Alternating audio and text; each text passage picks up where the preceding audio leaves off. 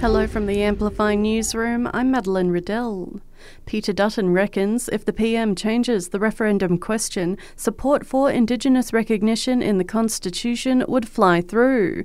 It comes with the opposition leader proposing a second vote if the coalition wins office, solely recognising First Nations people and scrapping the voice to Parliament if this referendum fails. Telling Seven it's a simple change which could be done in Parliament this week. The question that should be put is do you support recognition in the Constitution? I've been around Australia talking to hundreds, maybe thousands of Australians over the course of uh, the last six months or so. People support recognition, but they don't support the voice. And the numbers aren't going to shift because the Prime Minister won't provide the detail.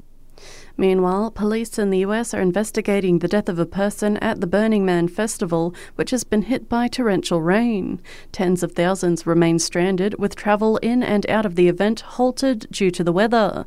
Festival goers have been told to conserve food and water, and Angela Peacock has told the ABC her camp is pretty well stocked we just kind of space the meals out. We're not getting big portions as we probably would have otherwise, but we're totally fine. We're well fed. Nobody's going to go hungry. I heard somebody earlier say, you know, I have a week full of tuna. Qantas shareholders are being urged to vote against the final pay packet of outgoing boss Alan Joyce, with rumours the package could amount to around $24 million. It comes with the airline being sued by the competition watchdog, plus their backflip on the expiry date on COVID credits.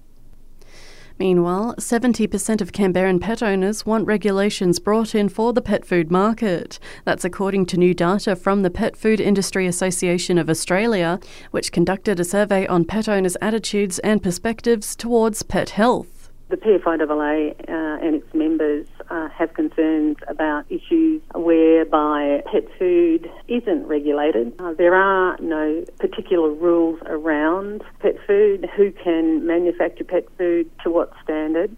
Executive Officer Carolyn McGill there. Meanwhile, the singer of Smash Mouth is on his deathbed with Steve Harwell battling medical complications as his liver fails. His manager says the 56 year old's been struggling with alcohol abuse throughout his life and has now entered hospice care. The band had a run of hits including All Star and Can't Get Enough of You Baby. And India's moon rover has completed its walk on the lunar surface and has been put into sleep mode, with the country hopeful of resuming its mission later in the month when daylight resumes on that part of the moon. And that's the latest in news. We'll have another update for you right here around lunchtime.